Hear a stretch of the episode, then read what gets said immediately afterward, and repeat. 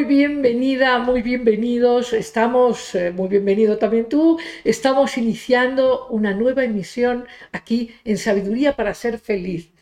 En, en la mar abierto, claro que sí. Y hoy tenemos un programa fantástico. Hoy, como siempre, contamos con un invitado, un invitado del más acá, Francisco Fernández Romero. Él es eh, terapeuta gestal, sexólogo, y, nos va a hablar de reflexiones interesantísimas bajo eh, esta invitación Sexualidad de otro mundo.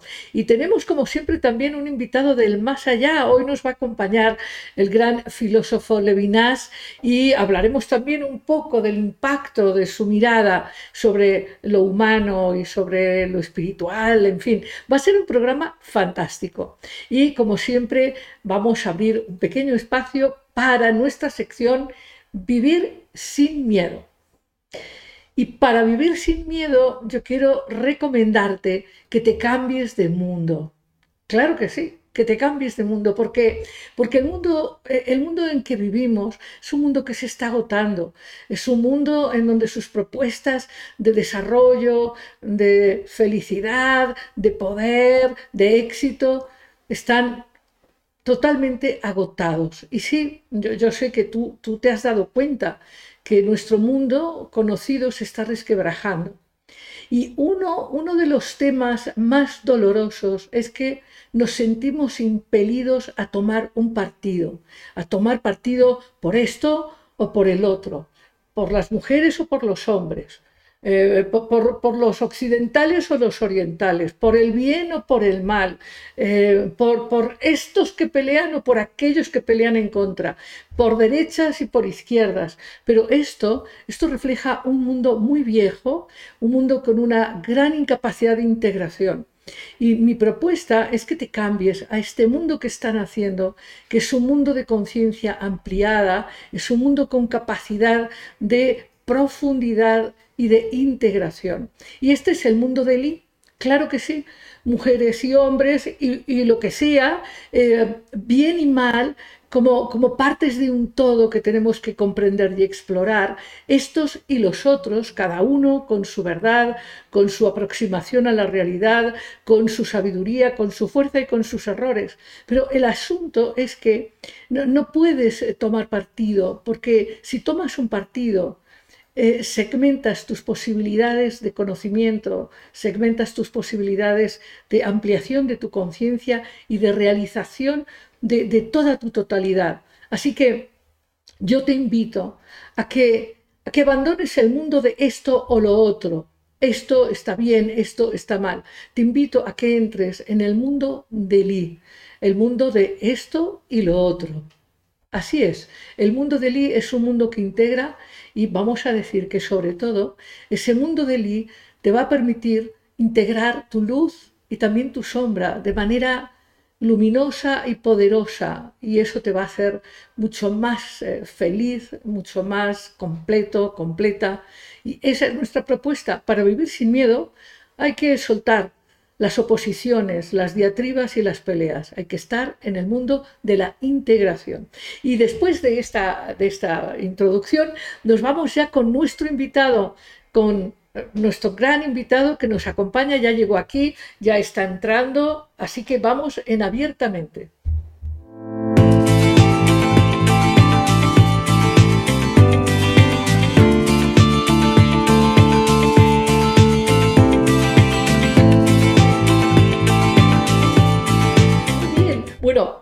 Fernando Francisco Fernández Romero, sí. Eh, estoy encantada de que estés aquí, lo hemos hablado antes.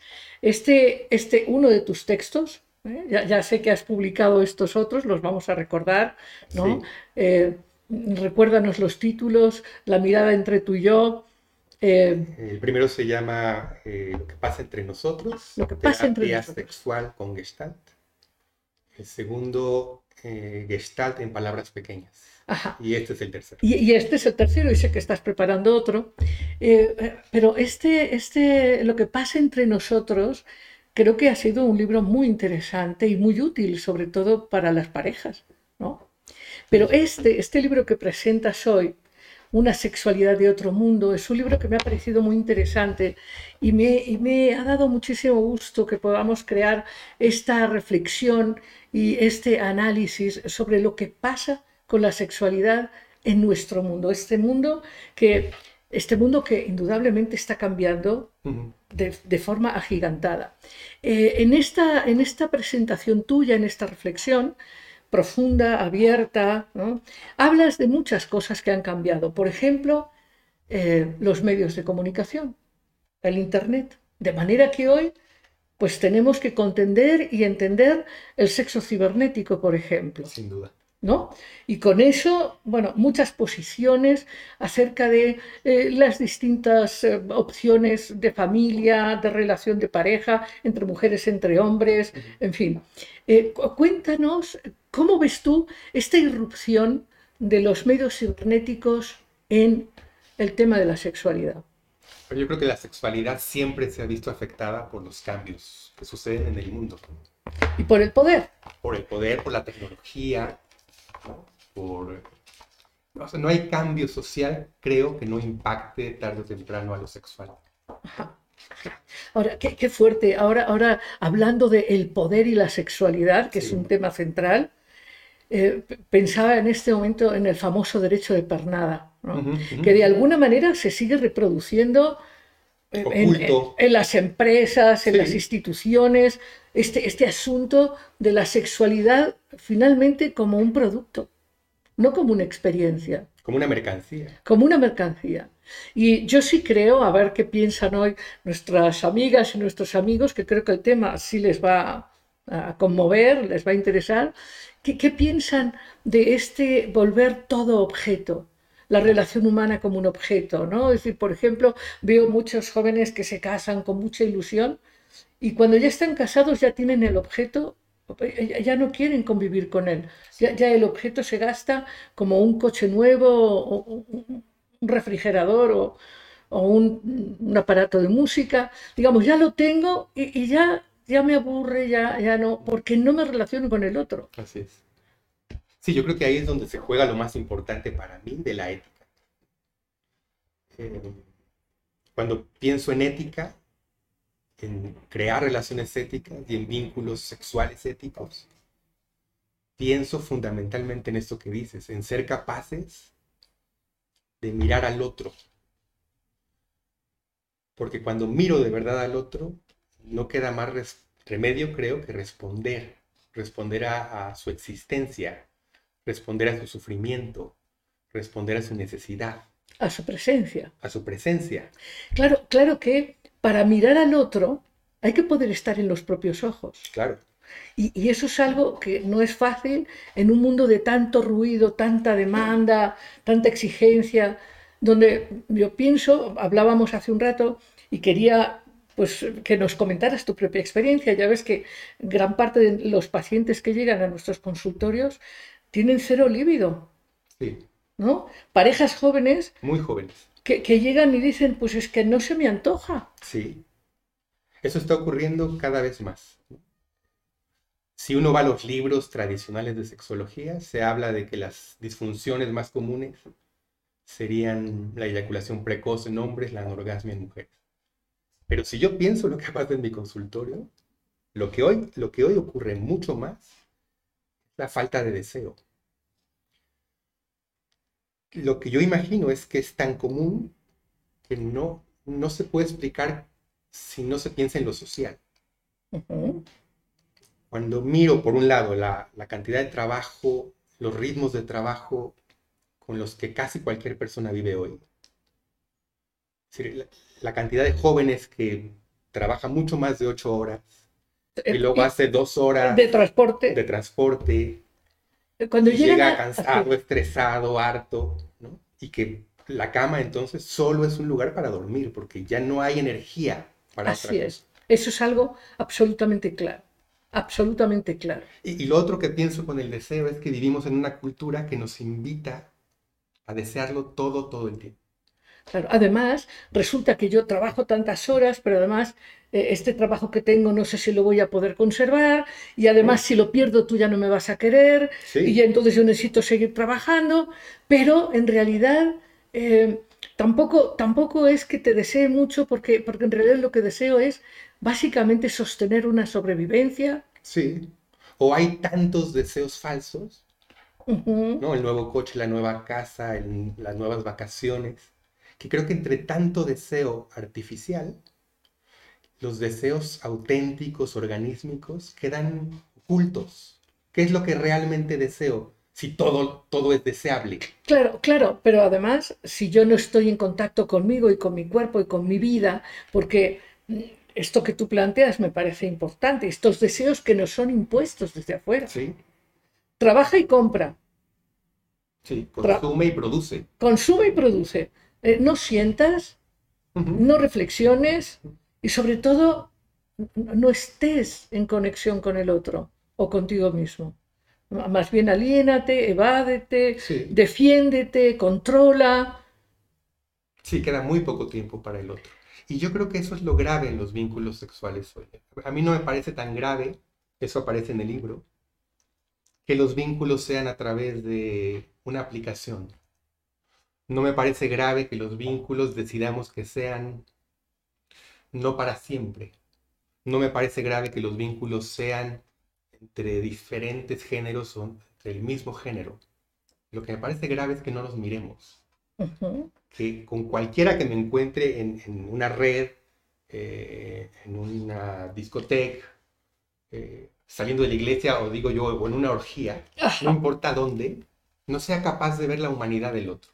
Claro, de hecho mencionas en tu libro, que me parece muy interesante, por cierto, lo- se los recomiendo, es, es un libro eh, importante para, para profundizar una reflexión esencial sobre cómo vivimos eh, un aspecto central de, de nuestro ser, que es la sexualidad. Yo, yo quiero decirte que, bueno, eh, lo, lo sabemos, eh, la, la sexualidad está relacionada no solo, no solo con el placer, eh, está relacionado con la capacidad creativa, con el sentimiento de libertad. Cuando tú, tú mismo lo has planteado en el libro y es, es un tema muy, muy claro, que es a través de la castración del deseo sexual que se han manipulado sociedades enteras.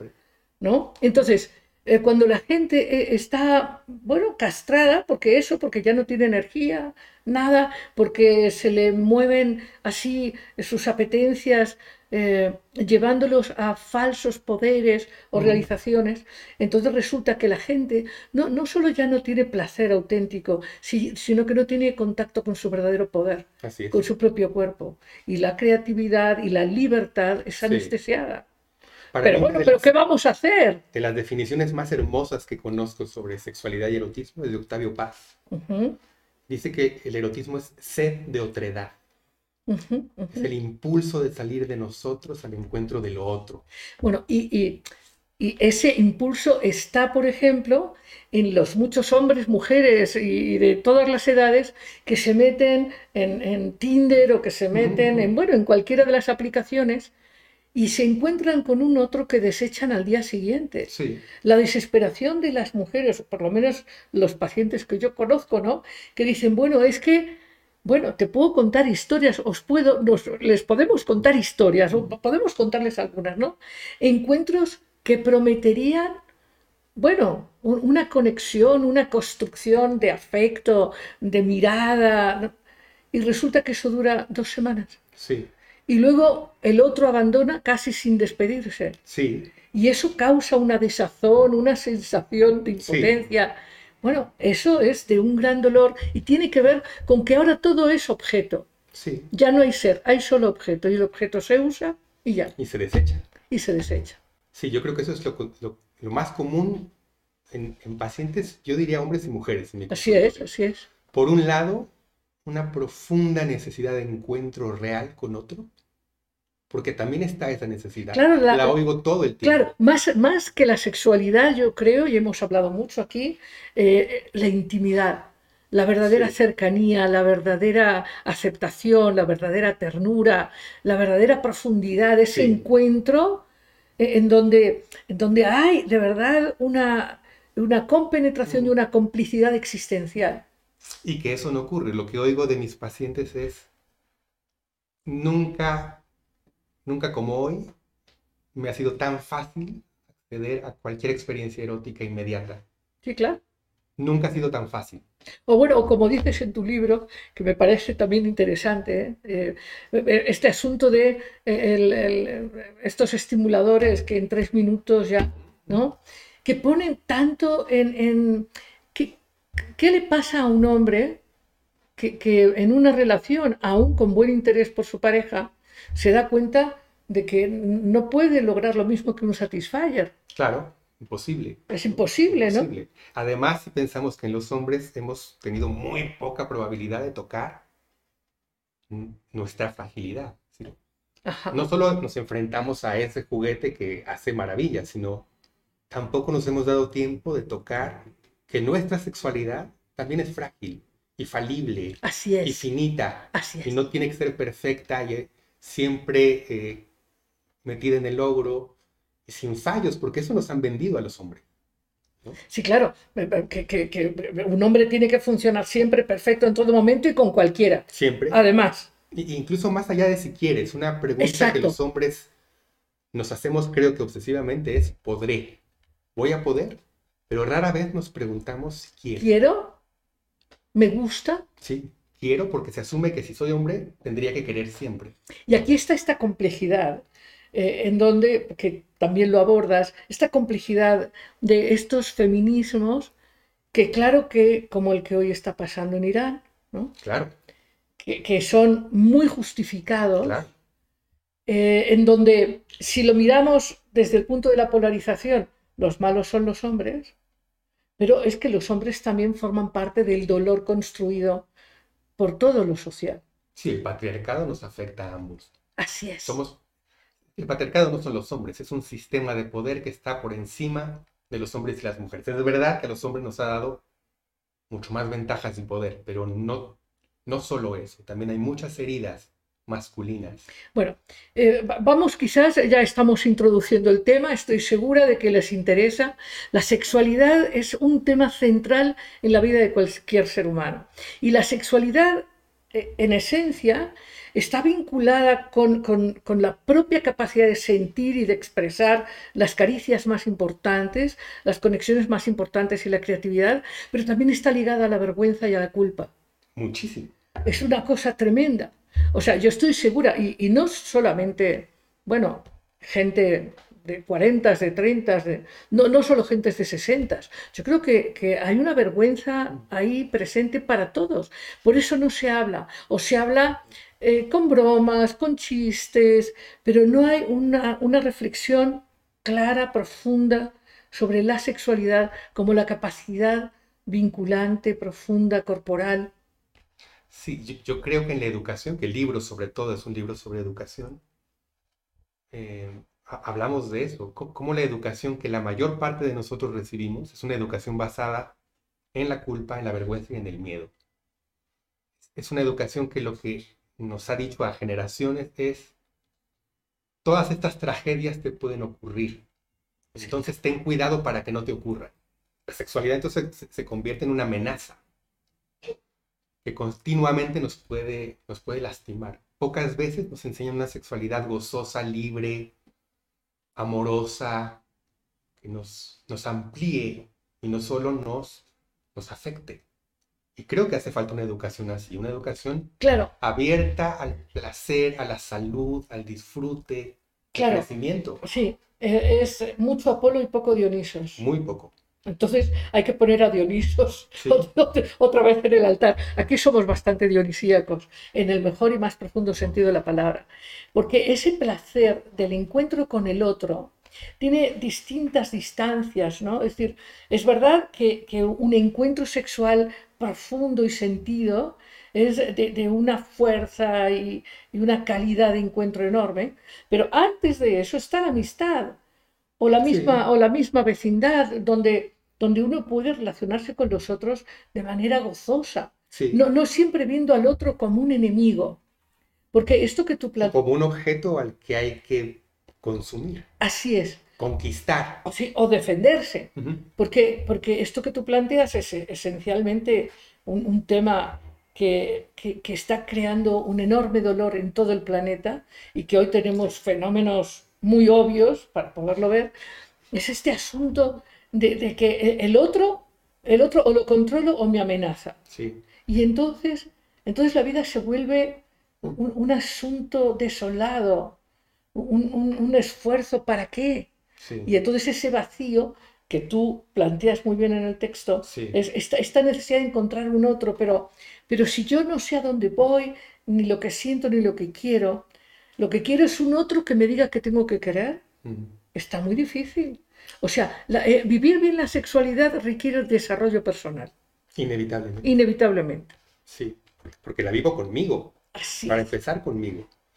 Después con el otro, pero si no sé de mí, si no me conozco, ¿qué, qué puedo, qué puedo ofrecer al otro?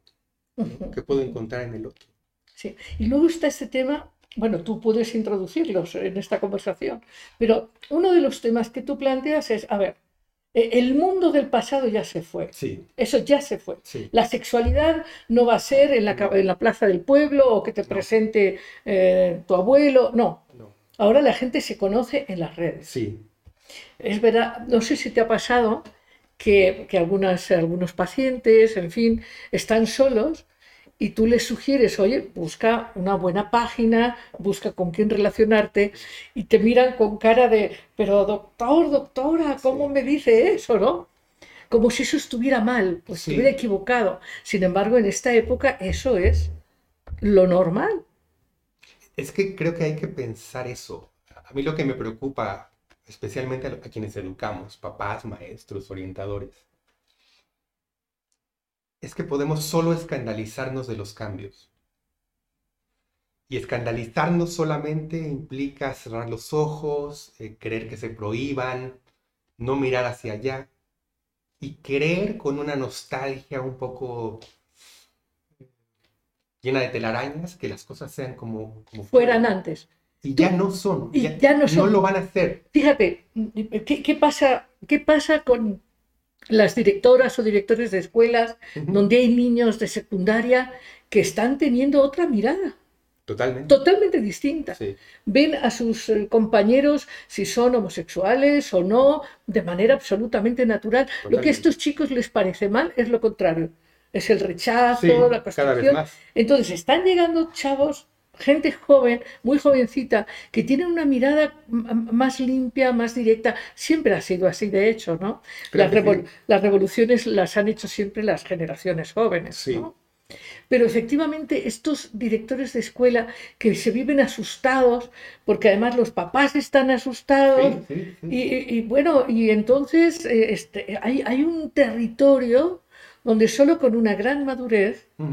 Pues los padres y los eh, maestros y, y los ejecutivos de las escuelas pu- pueden entender que la sexualidad, para empezar, es algo absolutamente limpio y natural. ¿Qué daño nos ha hecho culpabilizar la sexualidad? Sí, Qué terrible. sí, pe- pero es una estrategia de poder. Es una estrategia de poder. Se llama castración, ¿no? Sí, sí, sí. Masiva. Ahí creo que está lo, lo importante, ¿no? Porque la sexualidad está cambiando, va a seguir cambiando, ¿no? En el libro se habla de cinco lugares en donde yo elegí, porque son especialmente polémicos. Claro. La sexualidad, las nuevas tecnologías, el porno que, que la gente puede traer en su celular, que cualquier chico puede traer en su... No, no el porno que uno iba a un cine o a conseguir a un videoclub, sino todo el porno del mundo Está en los cabe celulares. en un celular. Eh, todo este tema con las identidades que fluctúan, que son fluidas, que ya no son tan claras hombre y mujer. Toda la Me- me- crítica a me- la me- monogamia. Claro, me, me acuerdo de esta paciente tuya que, habiendo sido cosificada por un psiquiatra, ¿no? Una, una paciente que Sí. no quiere ser mujer, pero que tiene cuerpo de mujer, que, que va con el psiquiatra, el, el psiquiatra dice, bueno, pues no eres mujer, pues eres hombre. Y entonces va contigo a consulta y ella misma le das el espacio, la miras y le das el espacio para que ella te explique, oye, no, que no quiero ser mujer no significa que no quiero ser No hombre. significa que O quiera sea, ser eh, no quiero ser binario, punto. Quiero ser yo. Quiero ser yo.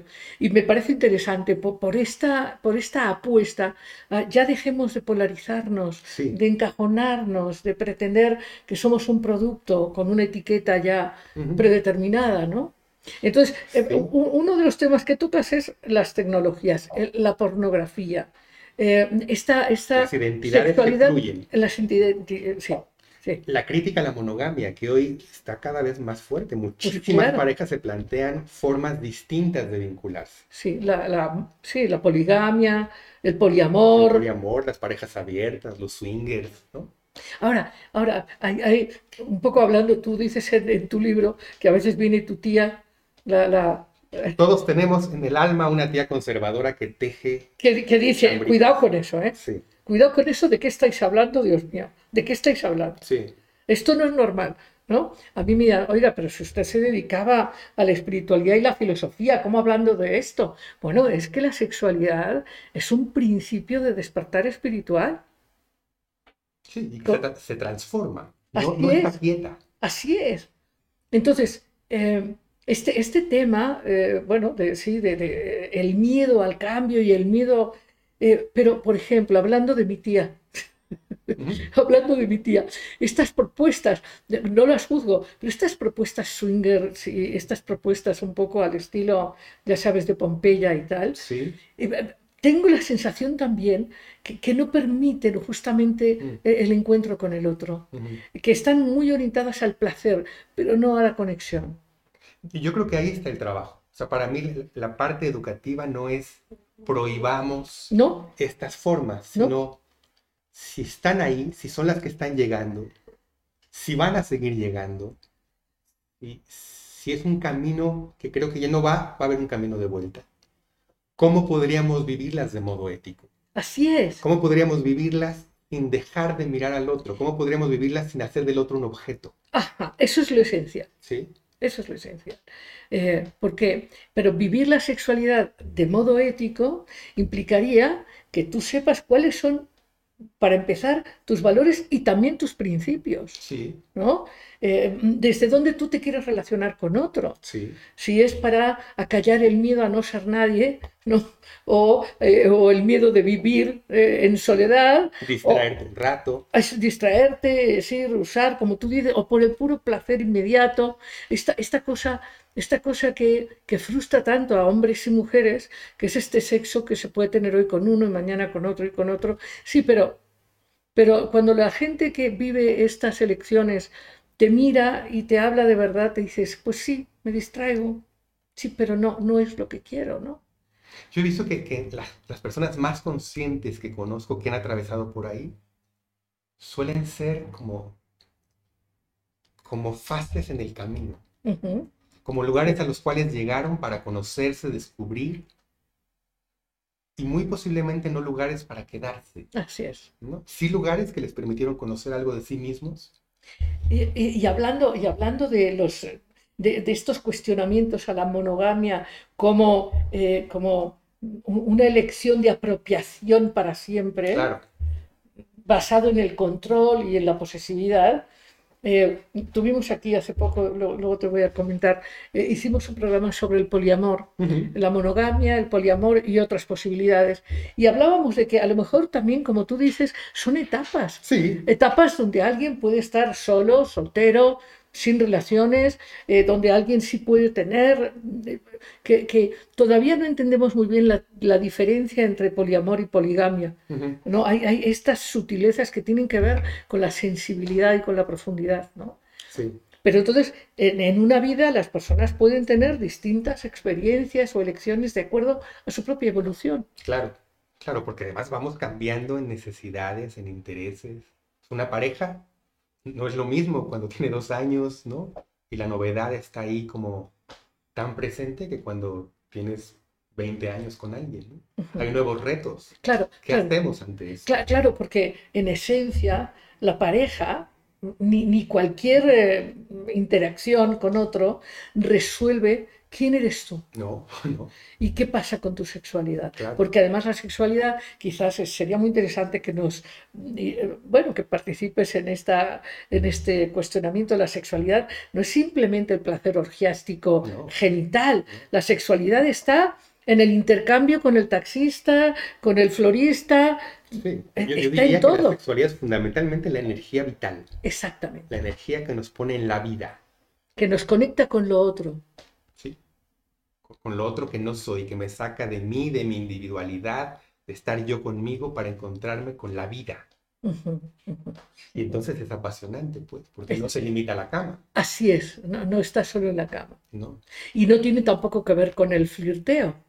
No, o sí, o sí, pero no, se limita a él. Pero no se limita, ¿no? Podríamos decir que el eros, el eros, presente en esto que tú llamas energía vital, ese eros, ese gran eros, eh, es, lo que dinamiza constantemente la posibilidad de expansión. Claro, Entonces el erotismo es una cosa fantástica.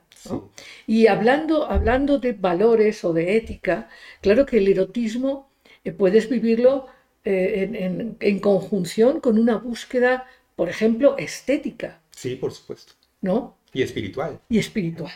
Una de las frases como epígrafes del libro es del Evangelio de Juan, que yo, no estoy ahora muy cerca a lo religioso, pero esa frase me fascina. Que, tenga, que tengamos vida en abundancia.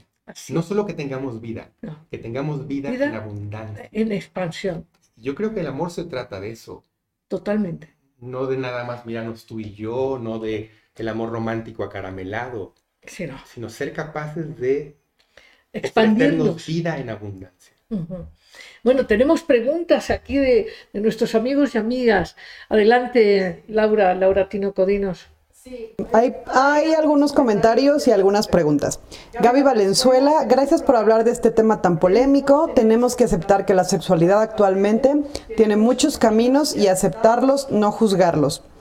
Ana María Rivera pregunta, este punto que tocan, la poligamia, sin sin juzgar si es buena o no, ¿podría propiciar vínculos íntimos? Yo creo que dependerá de cada persona. Depende de la honestidad y la sinceridad. Eso, es central. Es central. Sí. Eh, es que... Eh, yo, conozco eh, gente que está dentro de, de, relaciones poliamorosas, que desde el principio nombran este tipo de vínculo como una ética relacional, porque parten de la decisión de no engañar, de no mentir, de decirse siempre la verdad. De no usar. De no usar. Y es una exploración, yo digo, no, que, no que la estemos recomendando, pero sí me parece que en el poliamor honesto, honesto, y ético, hay una exploración de cómo, de cómo abrirnos a vivir sin dominación, cómo abrirnos sin posesión. Sí. Hay una palabra que a mí me sorprende porque la conocemos muy poco, es compersión. Yo no sabía qué era, ¿no? Incluso fui a buscarla a ver si existía. Es lo contrario de los celos. La compersión es la alegría que, te da el placer y la alegría del otro. Del otro. Me parece una palabra hermosa que puede estar presente. Claro, ahora, claro, para, para, vivir el poliamor de, de, verdad, o para contestar esta pregunta de Ana María, creo que el poliamor mm, involucra estados de conciencia eh, mm conscientes, o sea, abiertos de los integrantes. Quizás a veces la poligamia, entendida a la vieja manera, no tanto. Claro. No tanto porque ahí se refleja este modelo del que posea más. Mientras más mejor. Mientras más mejor, y entonces eso habla de, un, de, una falta de equidad, y el amor no se da si no hay equidad. Así es, del poliamor hay una intención honesta de, de encuentro, y hay una gana de, no poseer, claro, de no ser poseído. claro, claro. Pero, por ejemplo, en las relaciones normales, normal, eh, digamos, la gente se casa, ahora ya no tanto, pero hace, yo creo que ni 10 años, eh, las mujeres no podían tener amigos. No, no, pero pasa todavía mucho, ¿eh? En, ¿En serio? A mí me pasa que mujeres no vuelven a ver amigos hombres y hombres no vuelven a ver amigas mujeres porque ya son pareja.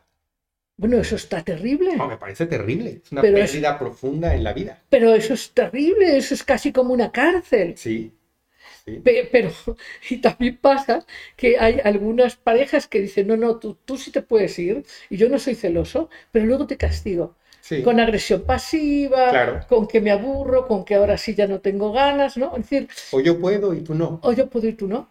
Exacto. Entonces, pero, pero imagínate que entregarte al amor con alguien implique que entonces ese alguien te impide que tengas una de las experiencias fundamentales de la vida, que es la amistad, con suficiente intimidad, porque una amistad eh, en la que no hay una conversación profunda, ¿para qué la quieres? Sí. O sea, amistad para ir al cine o comer palomitas, pues eso no es una amistad, Claro, es claro. un compañerismo más o menos funcional.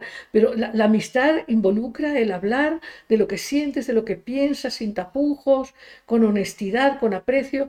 Y eso requiere, pues claro, tiempo y relación. Y si resulta que porque te casas ya no puedes tener amigos de verdad o amigas de verdad, pues eso está terrible. No, es- es- dices muy bien, es una cárcel. Es una cárcel. Sí. Que, que además limita la vida. Claro, entonces, entonces ¿cómo, cómo es que, que- que la gente joven va a querer más de eso? Y no, Co- ¿Cómo una persona joven, más o menos lúcida, que ve la vida de su madre, de su padre, de sus tíos, de sus abuelos, cómo van a decir yo me apunto a esto? sí, muchísima gente desde ahí dice, yo no quiero esto. Yo no quiero esto. No sé exactamente cómo será lo nuevo, pero es repetir esto que vi no es lo que quiero para mí. No es lo que quiero. Y ahora, y eso también se vuelve, eh, se vuelve complejo, se vuelve difícil, porque eh, en, en este tránsito eh, de, de esta humanidad rígida, castigadora, muy castigadora, muy castigadora. Sí, Hemos hablado aquí mucho de, de cómo nuestra cultura lo quiere resolver todo con castigo. sí, Entonces, de, de esta humanidad a esta otra que estamos construyendo, Este, este, este lugar del medio es un lugar difícil, es un lugar para gente valiente, sí, para gente que se haga responsable, que Sí. responda con honestidad, aunque se equivoque. A mí, a mí la palabra responsabilidad me parece central porque está totalmente ligado a lo ético. ¿no? Levinas, que un poco Sí, va a que va- vamos hoy, a hablar de Levinas. va a Claro, hoy, vamos a traer aquí a Levinas. ti- tiene esa invitación. Es decir, sí somos responsables de los otros. En la cultura del individualismo se dice que solamente somos responsables de nosotros mismos. No, Y yo creo que somos responsables del otro. Y que en un vínculo poliamoroso, en un vínculo eh, monogámico, olvidar eso, que, que mis actos afectan, lastiman al otro, que lo que yo haga sí tiene efectos en el otro, creo que nos hace ser responsables del otro. Eh, eh, Eso yo creo que en este nuevo mundo que estamos construyendo, y muchos de nuestros aquí amigos y amigas, ¿no? De sabiduría para ser feliz, de amar abierto, eh, saben, hemos hablado muchísimo de conciencia de impacto. Sí, Si no hay conciencia de impacto, no, no es verdad que estás relacionándote de una manera auténtica. ¿no? No, hay una, una como falsa espiritualidad de- que te aísla de los otros. Así es, sí. que se vuelve nada más un ego que crece, ¿no? Sí. Y que ves solamente por ti. Creo que incluso más peligroso porque está disfrazado de espiritualidad. Sí, claro. Sí, claro. Ay, ay, Laura, adelante. González, muchas gracias por este programa. Eh, preguntan, ¿el deseo de ser el mejor en la vida laboral o profesional, tener más dinero, mejores autos, se vuelve obsesivo? ¿Hace que desvaloremos a la pareja y a nuestro propio deseo de sexualidad? To- to- Totalmente. Pero, ¿qué Yo creo que sí. O sea, creo que la persecución de eso como lo máximo a lo que podemos aspirar hace que toda nuestra energía esté volcada ahí. Y, y- y no en el encuentro con él. Y, y además, el otro se vuelve un objeto más para el mismo, eh, para el mismo fin, Un el éxito. instrumento. Es un instrumento, Un más. instrumento alcanzar Por, por eso, por eso las parejas se eligen no, no por lo que me produce el otro, sino por lo que representa el otro. Sí. Entonces yo quiero un novio que sea exitoso, que tenga ¿no? un estatus, que, o una novia que sea bien guapa, porque, o sea, no, no, no está quién es el otro y, por eso me importa estar con él, porque me gusta su presencia, su olor, su risa, eh, su manera de vivir, sus valores. O sea, por eso me encanta el otro. Sí, no significa que no quiera una vida mejor, ser bueno en mi trabajo. Solo ¿dó- dó- en qué lugar pongo cada cosa, ¿Dó- dónde jerarquizo lo importante en mi vida. Todos queremos un mejor trabajo, todos queremos hacer bien lo que hacemos. Sí, pero ¿cuál es el sentido final? ¿Cuál es el lugar al- donde pongo eso en mi vida? Claro, voy a ser un mejor esclavo Eso es lo que busco, ser un mejor esclavo, Sí. porque finalmente, si, si buscar, como dice Karenina, obsesivamente el éxito, el éxito, el éxito, sin, sin considerar tus valores, tus principios, tu propósito existencial, pues entonces lo que haces es la carrera por ser, como a veces hay en las familias, la carrera por ser el mejor hijo, Sí, y eso sí, lleva sí. al martirismo y a otras cosas, pues ahora soy el mejor ejecutivo, el mejor esclavo. Sí, Bueno, está terrible. sí. Y claro que eso mengua la libido. Por eso las parejas tienen problemas de sexualidad básicos, porque lo que no tienen es tiempo para tener una relación que la sexualidad toca, desde mi punto de vista, a ver qué opinas tú, toca el todo lo que soy, tanto en mi expresión hacia el otro como en mi sensación y mi mundo interno, mi sensación, mi sí. sentimiento. Y eso requiere espacio, eso requiere espacio. Tiempo, energía. Tiempo, exacto, requiere tiempo, pero requiere este espacio de tiempo ¿no? Sí, y de conciencia donde me puedo encontrar con el otro. Y si siempre estoy a prisa y no le encuentro el tiempo, entonces la sexualidad va a ser mecánica, va a ser más que un ejercicio de conexión, es un frotamiento. Rollo May, este terapeuta Sí, existencial, dice una, una imagen que me parece tristísima, pero cierta. O sea, la sexualidad se ha convertido hoy en aquello que hacemos luego de una jornada agotadora con el resto de energía que nos queda. Sí, claro. Eso es terrible. Sí, Es una expresión terrible. Y estamos hablando de este tema eh, porque nos parece que es un tema central, no es un tema menor. ¿no? O sea, no, no, no es que eh, lo importante sea sobrevivir y tener cosas, no, no. Eh, eh, sobrevivir está bien, pero lo fundamental es, es vivir conscientemente y vivir con cierta, con cierta capacidad de amar y de recibir amor. Sí, Pero claro, y también viene este asunto, ¿no? Si yo tengo una pareja y mi pareja está, por lo que sea, tiene una temporada que está decaído, deprimido o lo que sea, entonces ya no me sirve y hay que cambiarlo. claro. Claro, porque estamos acostumbrados, ¿no? Eso también lo dicen otros autores, ¿no? A vincularnos con el otro como nos vincularíamos con un teléfono. Si no me da rápidamente eh, la eficacia que busco, siempre puedo buscar otro. Claro, hay que cambiar de teléfono. Claro, claro.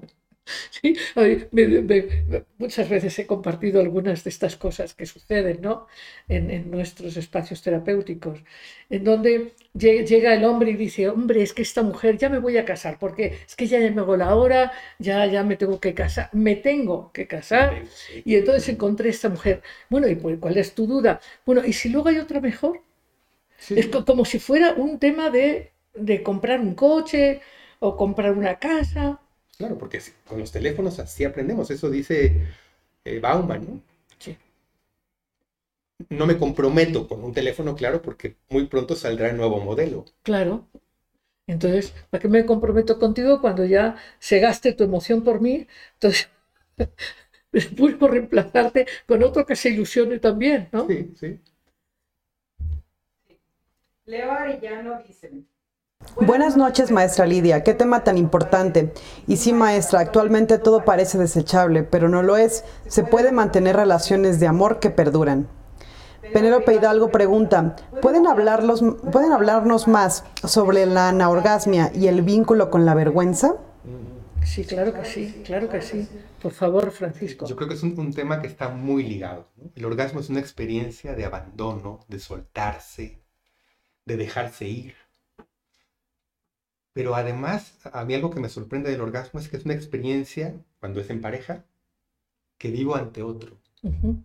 De hecho, yo digo Que muestra la vulnerabilidad que total. nos muestra, nos expone de, un, de una, Totalmente. una fragilidad y una vulnerabilidad muy abierta, pero además, a mí me sorprende que en el punto más alto del orgasmo, yo no me conozco. Ya me morí. Hay un momento que dura un poco de tiempo, pero un momento en que yo no existo. Existe el orgasmo que me abarca completo. O sea, hay un lugar que yo desconozco Eh, En donde, en, donde De mí. to- eh, en donde, en donde todas mis máscaras se pierden. y hay un mis otro ante el cual lo muestro. O sea, el orgasmo implica mostrar esa fragilidad ante los ojos de otro. Si hay vergüenza, si no hay seguridad, si no hay confianza. Claro que la vergüenza puede ser un, un gran obstáculo para, para el orgasmo. Porque Sí. cómo mostrarme completo a ti, completa a ti.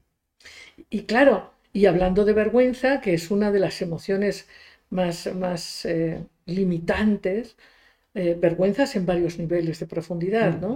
Pero incluso esta, esta educación mm, que exige, y tú lo planteas muy bien en el libro, yo sí recomiendo que se lea, ¿eh? es un súper libro, Eh, porque tú tocas ahí temas muy importantes, por ejemplo, este asunto de tener que ser perfecto, Sí. ¿no? O sea, las mujeres tienen que ser de tal medida y tienen que tener el cabello tal y cual y tienen que... Y entonces, está, para empezar, más allá de la vergüenza profunda, de no ser suficiente en lo profundo, está este asunto de chin, y si se me ve, y si tengo aquí un gordito, y si Mm. tengo aquí esta cosa, este granito, y si, ¿no? Y los hombres igual, Lo mismo.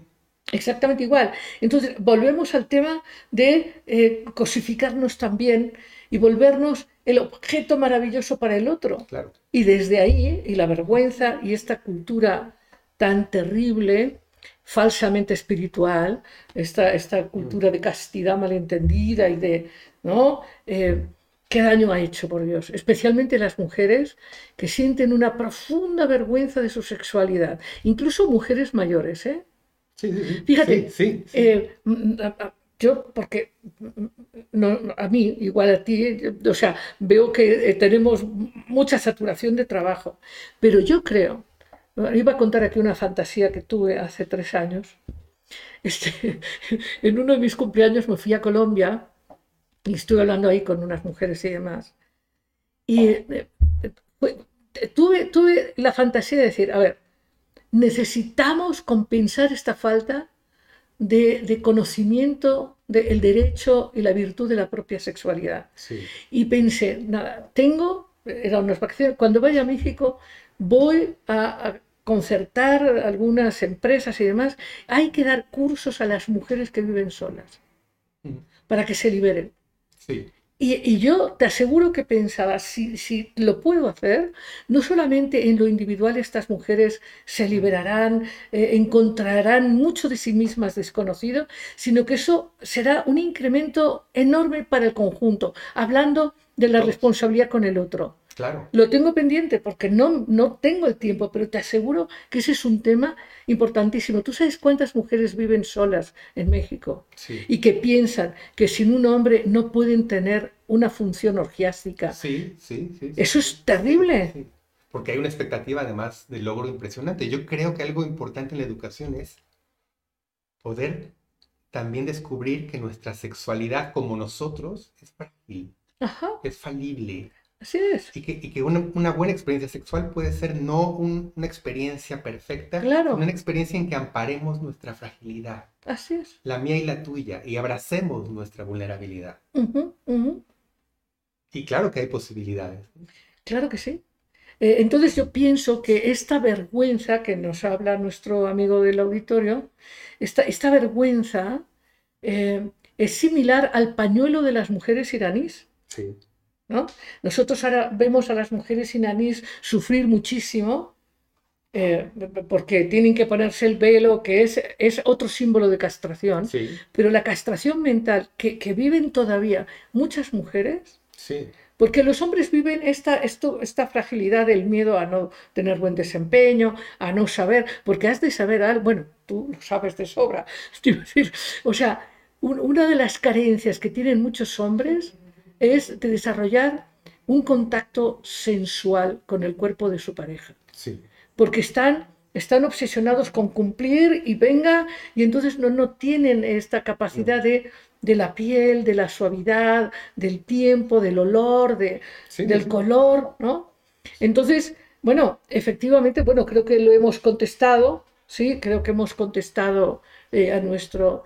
Pero, pero qué importante es esto de eh, que las mujeres se liberen, se permitan ser lo que son y el cuerpo que tienen y ya está, y los hombres también, Sí, ¿verdad? sí. Yo creo que una de las propuestas educativas del libro es ese, ¿no? ¿Cómo hacer para que en casa, en las escuelas, podamos hacer este espacio en que descubramos que hay muchas formas de belleza, de que hay muchas formas de cuerpos, de que cada cuerpo tenga las posibilidades de ser el cuerpo que puede ser, ¿no? A mí me, me preocupa en las escuelas todavía como, por ejemplo, el uniforme femenino tenga que ser falda siempre. Cuando es un, una prenda que a una niña de 9, 10, 11 años le limita el movimiento. ¿no? No puede correr igual, no se puede trepar a un árbol, ¿no? Totalmente. Vamos constriñendo el cuerpo. Desde, esas, desde esos mandatos Bueno, que ya no tienen mucho razón de ser. Claro, claro, y te voy a decir, te voy a decir, eh, también analizando eh, los condicionamientos incluso en nuestra forma de vestir. Claro. Yo si pudiera, me vest- bueno, puedo, ¿no? Pero y lo hago a veces. Pero eh, las túnicas libres al estilo romano griego, Sí. ¿o no? Ya se Sí, sí, acabó tanto lío, ¿no? Sí. Sí. O sea, estamos, bueno, tan, tan, tan eh, eh, condicionados por un deber ser que acaba siendo, acaba llevándonos a experiencias superficiales. Perdemos energía en cosas que no valen la pena, ¿no? Ahora, ¿qué, qué propones tú? Porque hemos planteado ¿no? retos importantes, eh, el reto de, bueno, cómo manejas tus conexiones en las redes, ¿no? No te pierdas ahí tampoco, no, no. Sí, sí, sí. Porque este, este asunto de verse desechado a la segunda cita o a la primera o a la tercera, también tiene que ver con que tú no te has permitido verte y ver al otro. Es que eso es lo central. ¿no? O Así sea, es. Yo diría que la propuesta básica del libro es que pensar una educación sexual para este mundo nuevo se puede pensar desde muchos lugares, ¿no? ¿Qué contenidos poner? ¿Qué técnicas utilizar? ¿Qué ejercicios utilizar? ¿Qué didáctica utilizar? Y todo eso es importante. Pero creo que lo central hoy, si queremos vivir mejor a como vivimos, es que más que las técnicas o la didáctica o los contenidos pensemos en la ética. Creo que si la educación de la sexualidad no nos enseña a mirar al otro, a saber que somos responsables del otro, de que mis actos afectan al otro, de que todos estamos juntos en este espacio. Eh, hay una imagen que a mí me gusta muchísimo de un filósofo español, Josep María Esquirol, que dice que, que vivir en el mundo es vivir en la intemperie, nunca en el paraíso, sino en las afueras. Y que en la intemperie el acto más humano que existe es ampararnos, Así es. cuidar unos de otros. Yo creo que la educación sexual tiene que llegar ahí. Podemos utilizar los medios tecnológicos más interesantes y los ejercicios más divertidos, pero si no enseñamos a mirar al otro y hacernos responsables y amparar la fragilidad del otro, no creo que nos vaya mejor a como nos está yendo. Eh, to- Totalmente. Oye, eh, me viene a la mente algunas preguntas ¿no? Sí. que me hicieron, porque avisé, oye, que va a venir Francisco. Oye, tienes que preguntarle, ¿eh? Eh, así hemos hablado de anorgasmia, pero también eyaculación precoz. Sí. ¿Qué pasa con el eyaculador precoz? ¿Qué le puede ayudar? Yo creo que la eyaculación precoz muchas veces tiene que ver, o sea, esta velocidad y este poco contacto que ocurre en, en- en la cama, casi siempre tiene que ver con algo que está fuera de la cama. O sea, yo creo que si alguien eyacula muy rápido, casi siempre es alguien que vive muy rápido, que no pone atención, que no se detiene. Lo que pasa en la cama pasa en la vida. Lo un trabajo decía. central no es solamente ejercicios para que la eyaculación tarde más. Yo creo que el trabajo que complementa es que esa persona aprenda poner pausa, aprenda a ir más lento, aprenda del silencio, aprenda de ir por una cosa a la vez. Aprenda a que no tiene que funcionar bien. Aprenda a- eso, a tocar su fragilidad, a no exigirse de una forma. Pero, a ver, estoy diciendo algo que parece que va en contra Sí, de todas las del propuestas. mundo. Sí. ¿no? Yo, yo- yo creo mucho en algo que dicen algunos autores que, que respeto mucho, que tenemos que hacer cada vez más una educación para la vida más que para el mundo. Ajá. Pensando en el mundo en este lugar de prisa, de competencia, de exigencia, que deja atrás la vida. Porque el mundo nos exige eso, ¿no? Ir rápido, cumplir, lograr, ir a lo que sigue, estar haciendo una cosa pensando en la, en la que viene. La vida no, la vida, un árbol se toma su tiempo Así es. para dar fruto. Así es. Así es la vida. La vida tiene sus ritmos. Y, y- y- y en la vida hay que expandirse y florecer. Y eso Sí. se da a su tiempo. Oye, eh, desde la vergüenza generalizada, eh, eh, ejercicios y juegos para perder la vergüenza. Mm. Mirarse a los ojos. Para mí, uno de los, de los retos más importantes en pareja. En pareja, ¿eh? En sí, pareja sí. que tienen años juntos. Y no se miran a los ojos. ¿No? O, o- o si lo intentan, se vuelve insostenible. Abrazar. Yo he visto con sorpresa parejas que el ejercicio que he propuesto es estar desnudos, ¿Sí? ¿no? Colocarse de modo que puedan abrazarse lo más cercano y no hacer más Así es. que estar abrazados y respirar mientras se abrazan. Y, y no miento que ha habido parejas que dicen, "Eh, déjanos otra cosa, ahora no estamos listos para eso. Y es Sí. curioso porque es una pareja que, Que viven tiene vida sexual, Claro, que tienen sexo de vez en cuando. claro, pero está, pero está este miedo a ser descubierto y por lo mismo rechazado. Sí, sí, sí, sí, sí. Porque claro, e- en ese lugar en que solo abrazo y no tengo que hacer algo y no tengo que cumplir con algo, estoy mucho más expuesto. Entonces pienso en ejercicios tan simples pero tan complejos como eso, mirarnos a los ojos o abrazarnos sin hacer nada más que estar ahí. Muy bien. Para estas mujeres que están solas, que, que no se han mirado nunca, Oh, que no conocen ni su cuerpo. sí. Es que claro, yo, yo pienso primero que el autoerotismo como una opción maravillosa, quizá para algunas es un poco lejano al, pri- al pri- al principio, ¿no? ¿Cómo, cómo pensar en un ejercicio de masturbación, ¿no? Cuando ni siquiera conozco mi cuerpo. Yo, invito casi siempre a empezar más con un acto amoroso. Yo digo, no no te estoy invitando a masturbarte. Eso puedes hacerlo en el baño en tres minutos. No, te invito a una experiencia amorosa. Pon una música que te gusta. Usa un aceite con un aroma que te gusta. Lee un poema erótico que te guste. Ve despacio. Quizá ni siquiera llegas a tocar tu vulva o tu clítoris. No, no importa al principio. ¿no? Date un espacio una fruta que te gusta, un chocolate, ¿no? Ahora estamos todos tan eh, Saturados. saturados o, o obligados a estar midiendo, por ejemplo, las calorías. ¿No? Que no te comes un chocolate, ¿no? O una copa de vino porque tiene mucha azúcar. A ver, bueno, no es que te atasques de eso, pero disfrutar Oye. una copa de vino o un chocolate puede ser maravilloso, Sí, sí. Eh, Y soltar el juicio del espejo.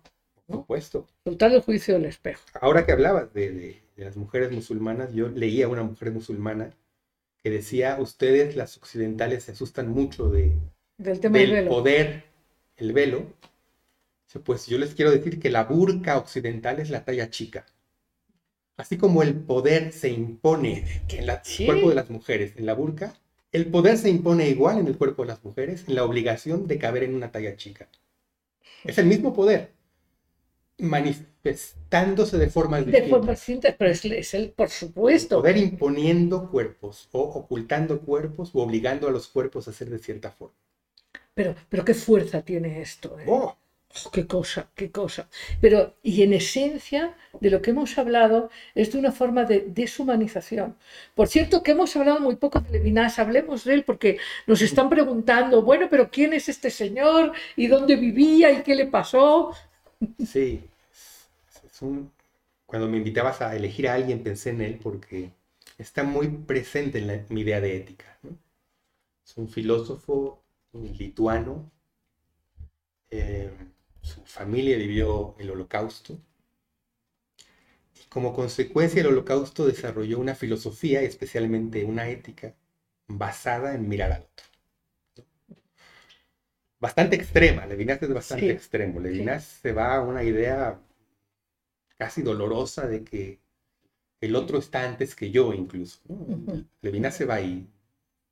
Sí. A mí a veces me asusta hasta dónde llega, pero, Sí. pero si pienso en el contexto, acababa de ocurrir el holocausto. Bueno, le mataron gente, perdió gran parte de su familia. sí, sí. o sea- el holocausto fue el ejemplo más Oye, evidente de ya- oye, y- no mirar al Oye, otro. pero espérate, espérate. Otra, pero un elemento de la vida de Levinas es muy interesante. Eh, le acaba de pasar a un amigo mío que, bueno, que, que ha tenido el encuentro con un amigo que lo ha ayudado de una manera que eso ya no pasa en estos días. Eh, tú sabes que Levinas, su amigo, eh, rescató a, su, a una de las hijas y a su esposa gracias al amigo que las, estuvo, Mm. las retuvo en Francia. Sí, sí, sí. sí. Y eso también es muy conmovedor, ¿no? Sí. O sea, recibir tanto amor de alguien que, que no es tan, Sí. tan cercano y, sin embargo tan cercano. ¿no? Sí. Hay una idea de Levinas que a mí me sorprende y me, me conmueve. ¿no? Dice que quizá la pregunta central de, de la filosofía hoy ya no es quién soy yo, sino una pregunta que es en el Génesis, que hace Dios a Caín. La, la gran pregunta tendría que ser hoy, ¿qué has hecho de tu hermano? Y podemos responder, decía Levinas, como Caín. Claro, Yo no soy el guardián de mi hermano. así es. Esa es la posición actual, ¿no? Lo que estamos viendo, por ejemplo, en todas estas tragedias de guerras, porque hoy esta está muy publicitada y, y eso nos impide también ver con complejidad, ¿no? Claro. Por eso empezaba yo el programa hablando del mundo de Lee, porque esto de tomar partidos es una forma de esclavitud, otra esclavitud, sí. ¿no? Pero las guerras que han estado ocurriendo eh, en África, En Oriente Medio. Es brutal. o sea, entonces la respuesta del mundo está siendo, ay, yo no soy el guardián de mi hermano. Yo no soy el guardián de mi hermano. Y esta es, y esta es una reflexión que tenemos que tener claramente. Y yo sí creo, Es que esa, esa respuesta a la larga llevó al holocausto. Así es, así es. Y bueno, esperemos que en este momento histórico tan intenso logremos desde la conciencia que sí tiene impacto. Claro. Lo que estamos conversando tiene impacto y lo que pensamos tiene impacto. Lo- logremos sí abrir más camino a esta nueva humanidad que está siendo demandada por todos en distintos niveles, porque Sí, hay muchos sí, jóvenes que lo están pidiendo, pero eh, a niveles subconscientes la humanidad está pidiendo ya paremos este control, esta dominación, este abuso, paremos esta prisa, Sí, vivamos, ¿no? hay que movernos hacia otro lugar. También por eso yo prefería a Levinas que a Peirce. Sí, sí, sí. Porque a sí. Peirce cuando se le conoce, se le conoce por su oración. Y su oración es, es, es bastante... Sí. Yo no soy el guardián de mi hermano. Yo soy yo y tú eres tú. Sí, pero creo que fue una etapa donde la Sí. gente vivía en codependencia Sí, y no se asumía responsable. sí, sí. Entonces yo creo que la intención de Peirce era, Tuvo su momento. sí, Hoy creo que toca otra cosa. toca otra Me cosa. parece mucho más urgente Levinas que Peirce. Totalmente, totalmente, y estoy completamente de acuerdo con tu elección. Bueno, eh, pues felicitarte de nuevo, realmente estoy plenamente de acuerdo con tu mirada, con tus reflexiones, y bueno, pues aquí estamos. Creo que el libro ya lo tenemos ahí, ¿verdad? Entonces estamos presentando el libro, Una sexualidad de otro mundo, editorial Vergara, está en librerías y también está en Amazon.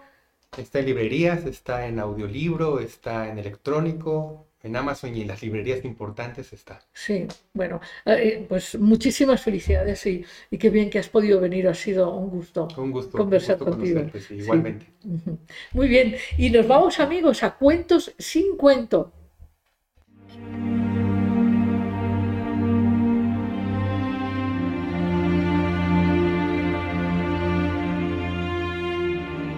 Bueno, pues aquí estamos en este espacio de risas y sabidurías, breves pero, pero profundas e intensas. Y el día de hoy te traigo un cuento muy breve. A mí me divirtió, bueno, me divirtió muchísimo.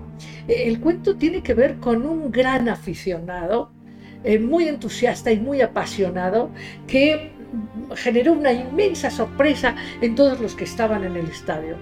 Resulta, no era Argentina, ¿eh? no era Argentina, era una ciudad americana donde se juntaron dos equipos de fútbol que estaban representando distintas preferencias religiosas. En un equipo estaban los que representaban al catolicismo y en el otro los que representaban al budismo. Y estaban, eh, en el fondo estaban medio jugando, en fin. El asunto es que empieza el partido y entonces que los budistas meten gol y este aficionado...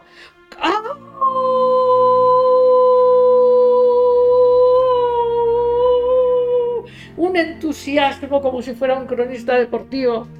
Bueno, y todos escuchando este inmenso entusiasmo, él aplaudía a la vez que gritaba ¡Gol! Bueno, y entonces sigue el partido, sigue el partido, y entonces, eh, pues resulta que los cristianos y católicos, ahí hay, de todo, meten un gol y este Bueno, y bueno, ya terminó el partido y entonces le preguntaron, pero ¿tú a quién le vas? Yo le voy a Dios. Y colorín colorado, este cuento se acaba. Nos vemos el próximo jueves.